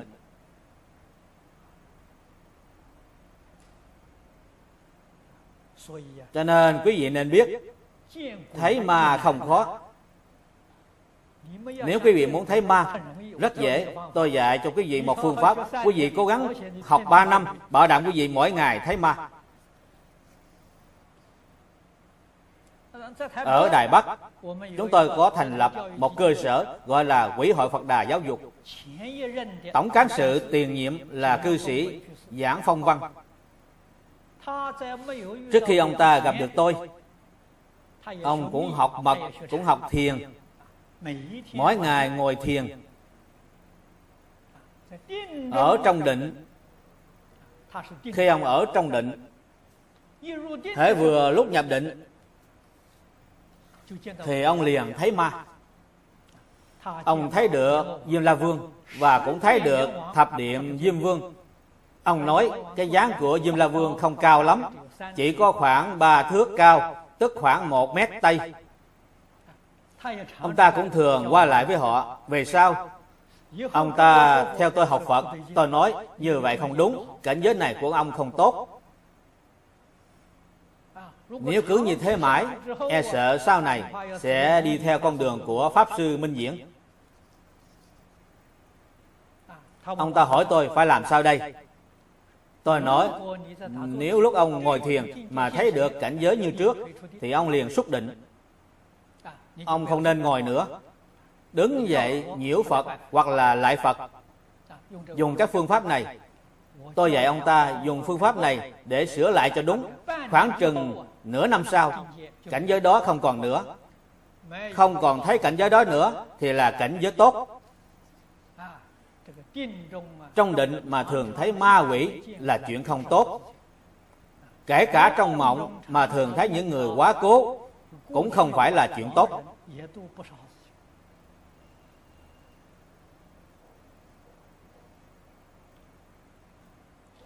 Cho nên đây là chúng tôi giảng đến quả báo, giảng đến luân hồi. Đây là sự thật, không phải giả. Những chuyện này chúng ta có thể thông qua thiền định như người niệm phật chúng ta chúng ta niệm phật cũng là tu thiền định, niệm đến tâm địa thanh tịnh. Chúng ta gọi là công phu thành phiến. Thì cảnh giới này sẽ hiện tiền. Khi công phu thành phiến, thì nhất định có định lực. Tâm có thể nhiếp tâm. Sẽ không hướng bên ngoài phan duyên. Lúc đó rất dễ đột phá giới hạn của ma đạo và thiên đạo trong cõi trời dục giới. Quý vị có thể qua lại với người cõi trời dục giới, cũng có thể qua lại với ngạ quỷ đạo. Không phải là chuyện khó. Do đây mới biết,